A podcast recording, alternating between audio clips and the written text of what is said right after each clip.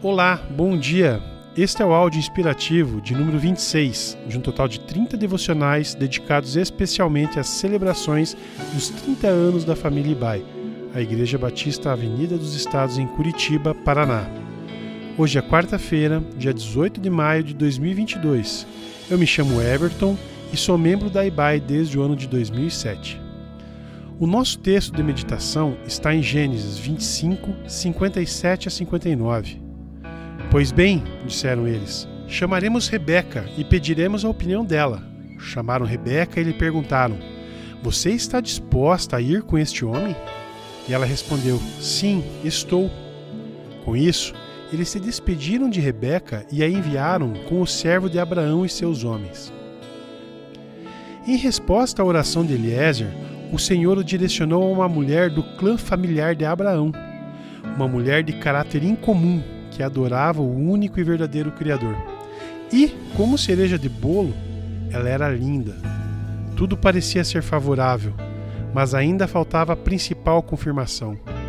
Rebeca estaria disposta a ficar 800 quilômetros distante de tudo que lhe era familiar para casar-se com um completo estranho?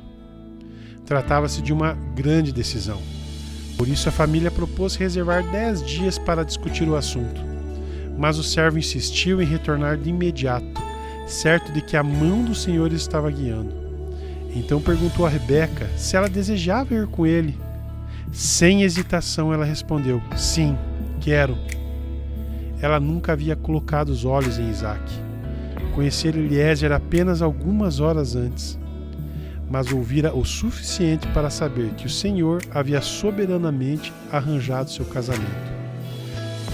Não demorou muito e Rebeca, acompanhada de algumas servas, iniciou a viagem rumo ao sul para se encontrar com o futuro marido. Em muitos aspectos, Rebeca demonstrou o mesmo tipo de fé de sua falecida sogra quando esta saiu de Ur com Abraão. A exemplo de Sara, essa jovem deixou sua existência estável entre os seus para tornar-se nômade com o esposo. Rebeca se dedicou a uma vida de fé sem saber para onde isso a levaria ou o que poderia encontrar pelo caminho. Talvez Deus o esteja chamando para ir a algum lugar. Você não tem as informações completas, não sabe os detalhes e pode nunca ter visto as pessoas com quem se juntará.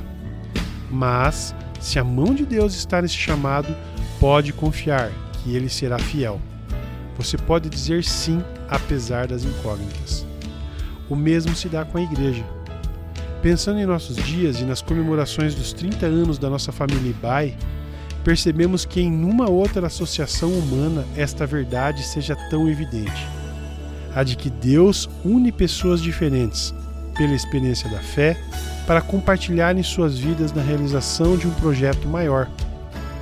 Seja você dos membros mais antigos, seja você dos membros mais novos e recém-chegados, que possamos, como Rebeca, dizer sim eu quero ser abençoado e quero abençoar. Quero servir cooperando para realizar a vontade de Deus neste lugar.